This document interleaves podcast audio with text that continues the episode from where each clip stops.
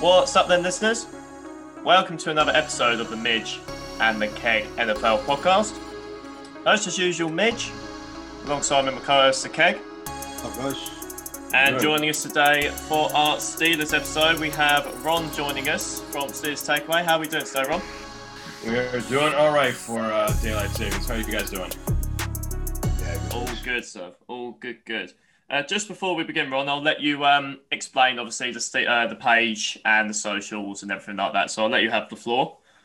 Uh, thanks. Yeah, so we've interviewed now about a thousand former Steelers players, coaches, front office personnel. Uh, that's what we do from the 50s through today's guys. Uh, and we just keep getting their stories, keep getting their backgrounds on uh, their experiences in Pittsburgh on and off the field. And that's uh, the page is SteelersTakeaways.com. And uh, you can go there and access all those interviews as well as go to Pittsburgh Sport for, on Twitter. And I just have a Pittsburgh Sport Instagram uh, page that I'm trying desperately to figure out how to make work well. So there you go. No Yeah, I worries. can't, I can't understand Instagram at all. I leave that all to Midge. Like he's a It's always to me. we'll get there definitely, but no, that's good. So, guys, I'll make sure to leave uh, Ron's and the Steelers Takeaway page all in the descriptions and all on our posts, social media. So that'll be all linked in there for us.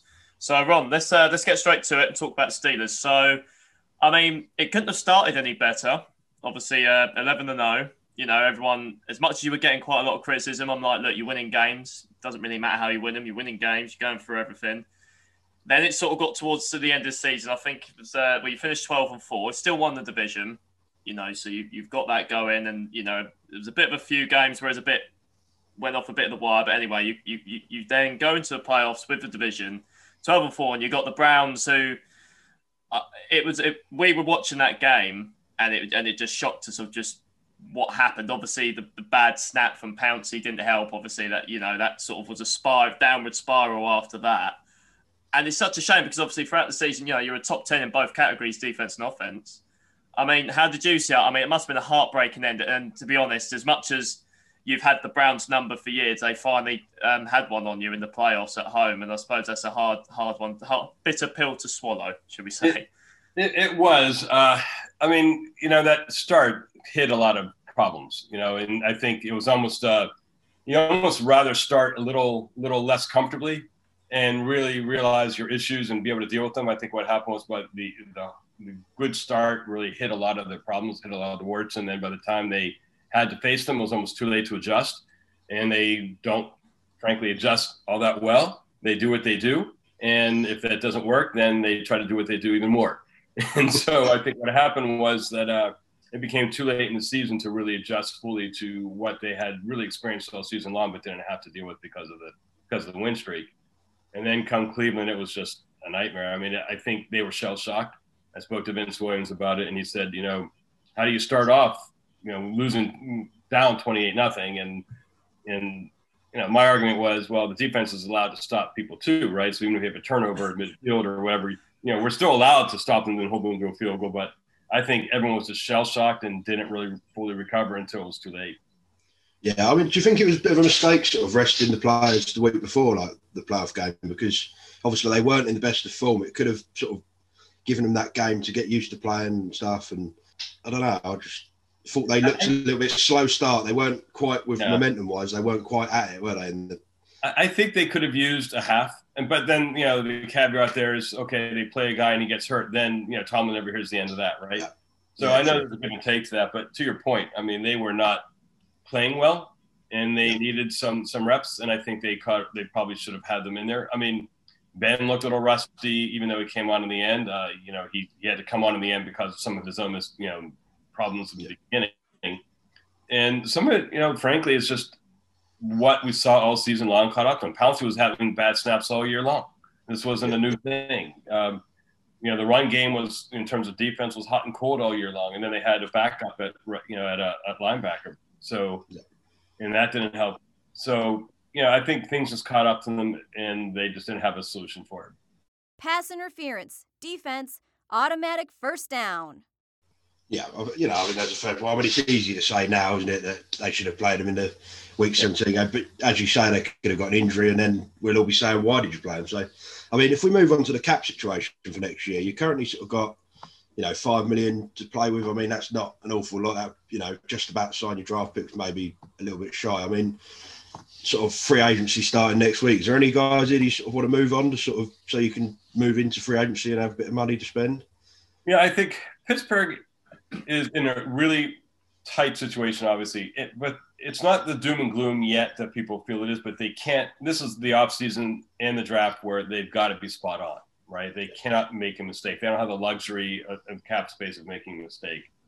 So right now they they have needs at nose tackle, they have needs at corner because they need a backup Yep. there that because both go, those guys are free agents and they're both really good quality players. They need a tight end who can actually block. They need uh, a center. They don't have one uh, except for BJ Finney, who they signed, who really is a depth guy. They could use a tackle, an offensive tackle. They don't really have one that they expect to re-sign Banner. They need a running back.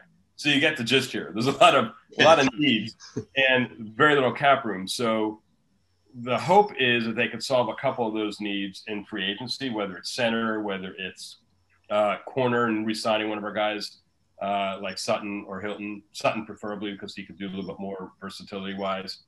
Uh, Alualu at nose tackle. Those hopefully are signings that they can make. They have a little bit more work they can do to get under that cap by more than five million. Some restructures and extensions they can potentially do. But you know, my dream is that they find one of those centers that have been cut in free agency, bring one of those on, on board, solve the center issue. Yeah. Re-sign one of those backup corners, so they solve that backup depth issue at corner, and then they can go into the draft really just focused on the run game. Draft a couple offensive linemen, draft a really key, uh, you know, high level running back, and then I think they're right back to where they need to be. But they can't miss on picks, and they've got to they got to get some of those signings happening in free agency so they can really be strong. Yeah, I mean, I think that this is, as you say, just such an important offseason. I mean, we've we've covered pretty much we're covering every team, and we're going through this. And your cap situation isn't as bad as a lot of teams, but then we look at your free agents, and you've got some really really good players here that sort of you're going to struggle to re-sign. I mean, Yeah. like you say, you've got plenty of needs as well. I mean, that's the thing. It's all relative to your cap space is all relative to your needs, right? I mean, Mm. if you're if you don't have any free agents and you're tied against the cap, well, great. You know, it doesn't matter. There's a lot of angst over guys like Juju and Bud leaving, and they'll leave. I don't think there's any chance to resign either player, but they've got in those positions guys who can step in and play. Highsmith is in his rookie year was a better player than Bud was in his first two or three seasons.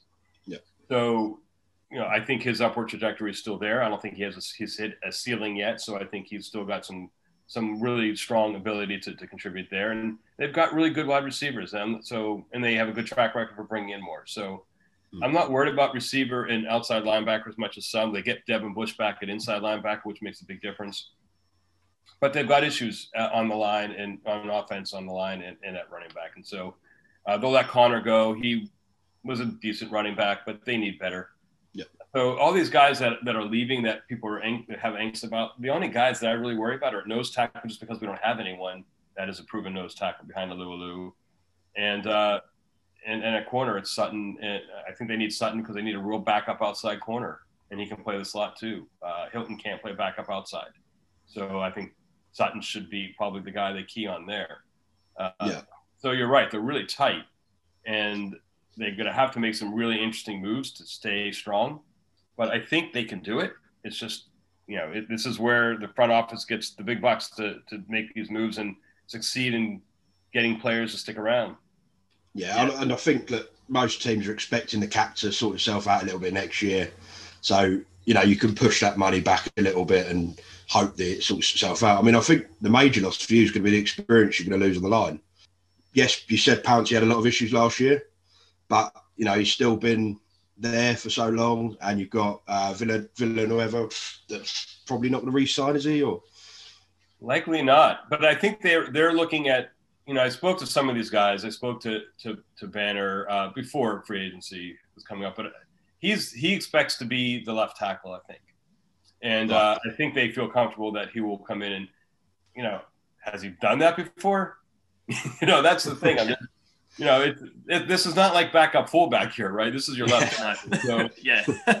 you know, they're rolling the dice. So I expect that your first three picks in the draft will be in some semblance of order. If they don't sign a, a, a center in free agency, it's going to be center, offensive tackle, and running back in some variation of that order. Uh. I think if you're Ben Roethlisberger and you got a rookie coming in, you second guess your decision to come back. Especially or left tackle for that matter, even. But you know, fine, left tackle you could probably deal with a bit. But you know, I, I would like to see them get a veteran center and solve that issue in free agents through free agency and free up their draft, uh, you know, up to opportunities a bit.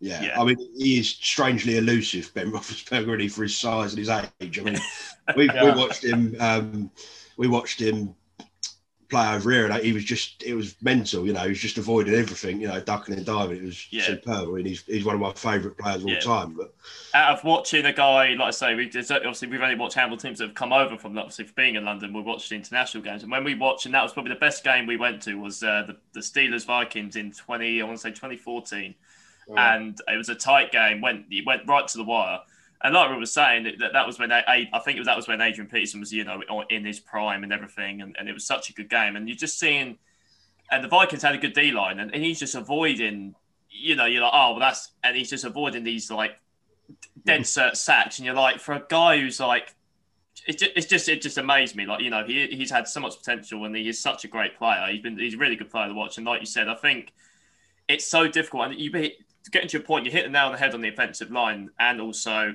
I think, to be honest, I think the best thing about this year's draft, you've got a lot of depth at the line.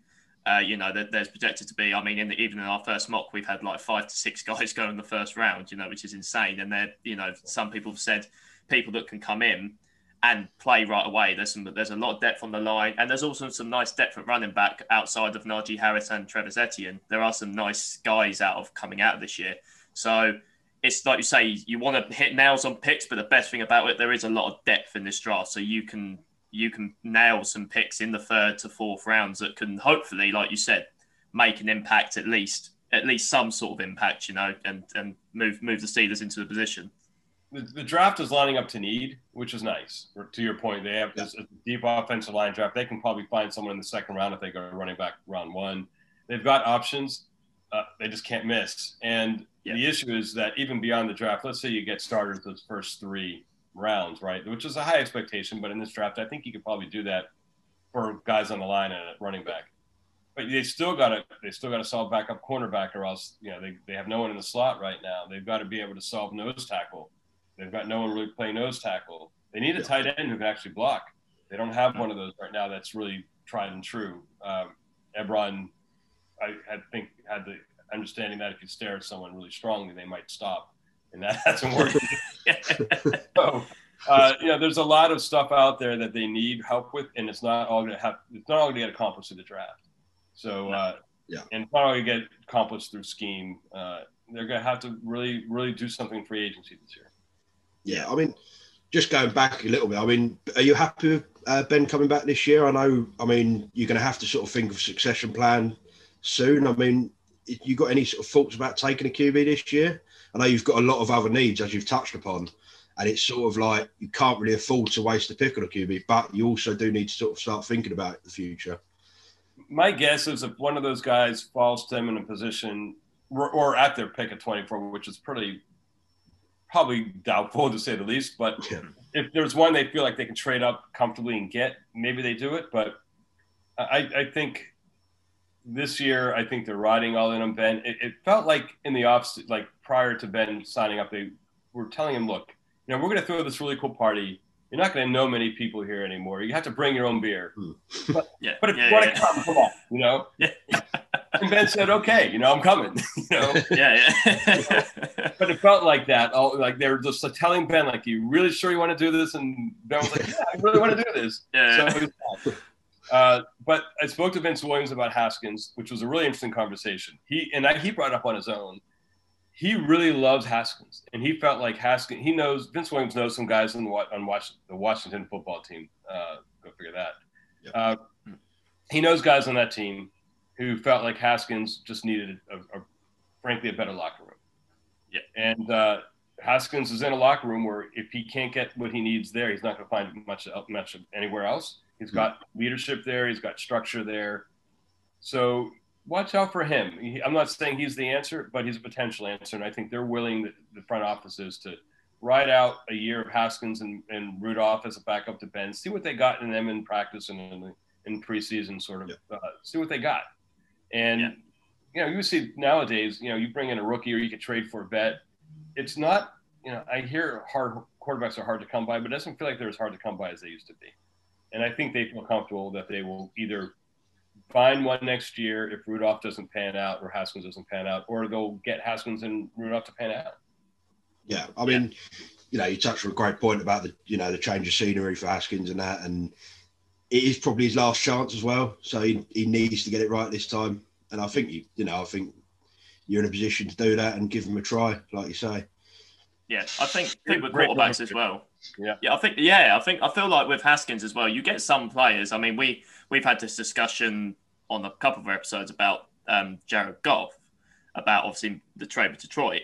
And I'm a bit higher on Goff than the keg is. If you want to listen to the episodes, people know he's not high on Goff. But I said, look, I said, yeah, albeit he's not what he used to be.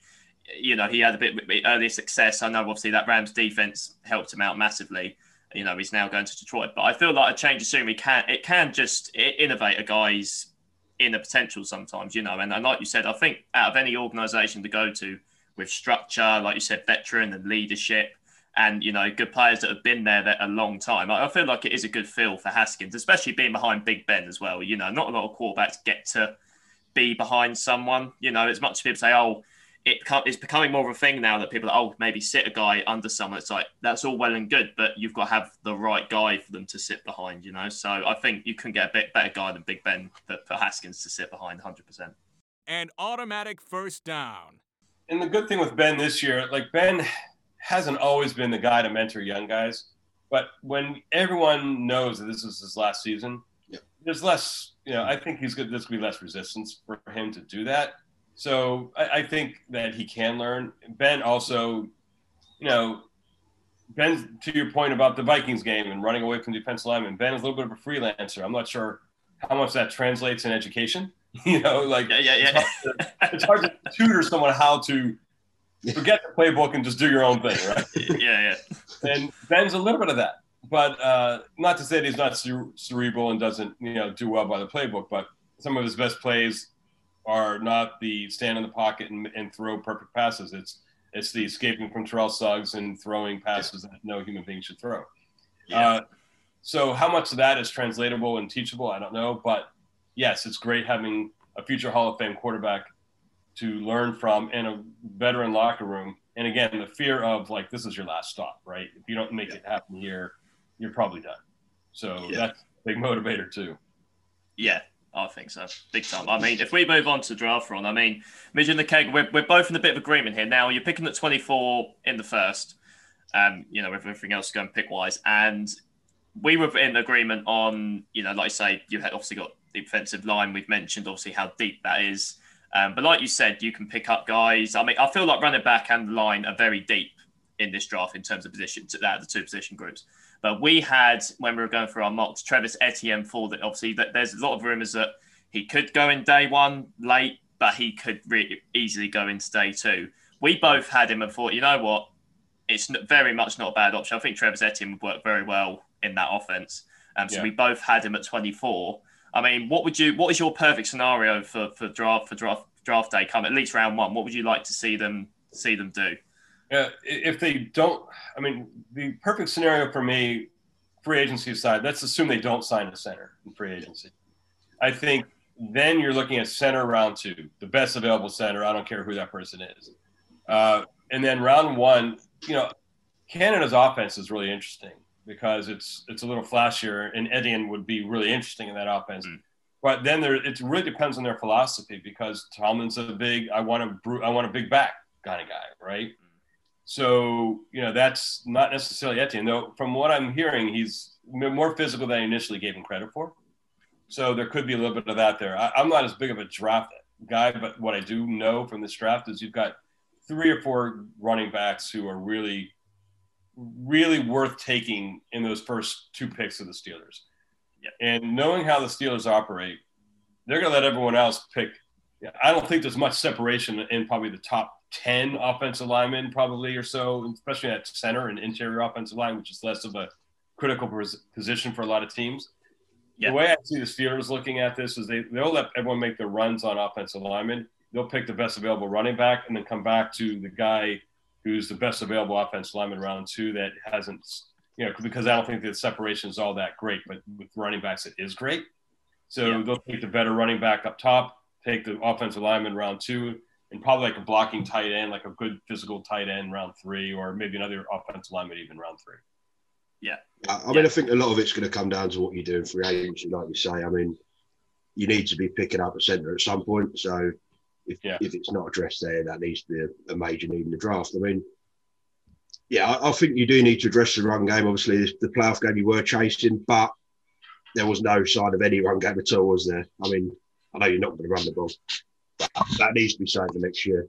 I mean, if we move on to like a way too early prediction for next year, obviously there's a lot of holes you need to fill. Um, you know, it's going to be a big off season. We don't know what sort of team you're going to have lined up, but I mean, what sort of record do you see yourself having next year? It's tough. I mean, they have a tough record, a, a tough, you know, slew of teams to play. It wasn't like last year, but that stuff shakes out differently every year. I know it's the everyone looks in the preseason and says, "Oh, it's a tough record." Then half those teams tank, or, or they're not what the people thought they'd be, and then that record never was as strong. I see the team being on the on the outside looking in, uh, on the cusp of playoff. Um, you know, but you know, if they can solve the running game problems and just shore up that depth at corner, which I think is an underrated, really big concern of Pittsburgh, which could force their hand to draft someone higher, which then shifts the whole ability to fix the run game because now they can't bring in that running back because they got to go corner or something. Um, if they can fix the running game though, and shore up the backup cornerback, I think they're as good as anyone. But I've always been told that if there's a lot of ifs in any scenario, then you're you know you, you don't don't bet on that horse, right? Yeah. So that's kind of like how I'm seeing Pittsburgh. I think there's a lot of potential there. It's sort of like drafting a guy round three who's got a lot of potential but isn't there yet. That's Pittsburgh, and they could really surprise. You know, with Ben at the helm, you never know. And they've got a good set of wide receivers. They've got some good skill on defense. So I, I'm saying maybe like a wild card type team. And if they get there, let Ben just go great guns and let him ride out in the sunset on his horse and play his ball, and play his game, and just just see what he see what he can do Not on that much help. playoff run. Yeah, I mean, I, I certainly hope you make the playoffs this year. I think you know Ben's had such a great career; he deserves another shot at it. You know, um, and you're in a tough division. You know, the, the Browns are getting a lot better now. You know, um, it's it's not an easy season for you next year, but I do think you can sort of sneak in a wild card as long as you do address some areas. You know, as you say, the, the players you are losing, you have got depth pieces in that them areas anyway. So Yeah. potentially not as big a losses as they first, you know, looked. Yeah, a lot of people look at it and say, "Oh, you're losing Bud and you're losing Juju. You're never going to win," because they, don't- you know, a lot of folks don't, especially not Pittsburgh fans, don't understand the depth. So, yeah, that depth is there. I think they're comfortable there. Uh, you know, I'm not sold that Baltimore's can continue this run with with Jackson at quarterback. I think we're seeing slowly that teams are starting to figure some things out. Yeah. You know, teams get to see Baltimore once every two years, once every year, uh, mostly, and you know he's is an enigma, right? Until you get enough film on him, and then all of a sudden he's not so much. He's got to pass the ball, and we haven't seen him do it yet. And until he does, he's not going to be the guy in my eyes that's going to make me think that this is the Super Bowl favorite, right? Yeah. Yeah. So, you know, with Cincinnati, Cincinnati is always Cincinnati. You know, to me, they always find a way to just not do what they're supposed to do. And I'm awful for Burrow, but uh, you know, he's coming off injury, so you know we'll see what they are. Uh, in Cleveland, you know, it still all comes down to Mayfield, and we saw last year the running game is really what carried that team. Mayfield Yeah. played some nice play, had some nice plays, but he wasn't amazing. He was good, right? Yeah. Uh, I don't know if Cleveland's gonna, you know, it, to me it's like they're they're a sophomore season in terms of being a real contender. Now, you know, now they're now they got to contend and they now they got to defend, you know, what they've done, and that's not always an easy position to be in. So we'll see how they do. I'm not convinced that they're there yet. Yeah, I mean, it, it's the first time for them in so long, wasn't it, making the playoffs last year? Like you say, it could just be a bit of a, you know, the, the offensive line there is, is, you know, really what won them games last year, I, I believe in it. Was it, was it number one mid? Was it? Yeah, it's number one ranked. Obviously, you got Nick Chubb like running over you know, uh, everyone, and obviously Kareem Hunt. They they were such a run first base team. You know, Baker. May- I think you put them nail on the head. Baker Mayfield is good. He's a nice piece to the offense. He works for that offense. They don't have to get him to throw it 40 times a game, which I don't think he's really that capable of anyway. He's had the odd game where he goes over, but they rely on that run so much um, with Nick Chubb and Kareem Hunt there. So, but yeah. I, I, trust I trust the Steelers front office. You know that every time you know since we've been following the league, Steelers are always a contender, and the reason why really is because of their front office, Mike Tomlin, and Big Ben. You know, as long as you're Big Ben there, as much as yes it's sort of the beginning of the end, which is a shame because obviously, you know, it is an era. He's been in the league for so long. You know, he's got, I think he's the last of that, um, as you said, Keg, we've talked on the show, mm. that the trio of that 2004 draft, you know, he's, he's the last one left and it's coming to a point. But I do think, like you say, I, I to me, you are 100% in a winning bracket. And to be honest, you're probably going to be favourites for the division, you know, very slight, but I think you will be. If you, like I say, you can dress some areas this is a playoff team with Big Ben at the helm, and if you get some pieces to add to that, you, you might turn a few heads. Yeah, I, I think it's going to be an interesting season. I think it's going to be one of those seasons where you hope for the best for Ben because you know it is his last season. You hate yeah. to see him go out with like a four and twelve record or something. That would be mm-hmm. just an abysmal way to end a career. You know, we'll see. I mean, it's a lot of moving pieces, but I think they've got the potential to be there. And you know, one thing about Pittsburgh, the more people write them off, the more they embrace that role of the underdog, the better they play. So I'm hoping everyone writes them off and Pittsburgh, you know, the spirit of Joey Porter lives on, right? You know, yeah, we'll see. Uh, and they're so. going embrace that. yeah, we'll definitely see, Ron. We'll cap it off there. Uh, really appreciate you coming on, uh, getting the time to chat to us.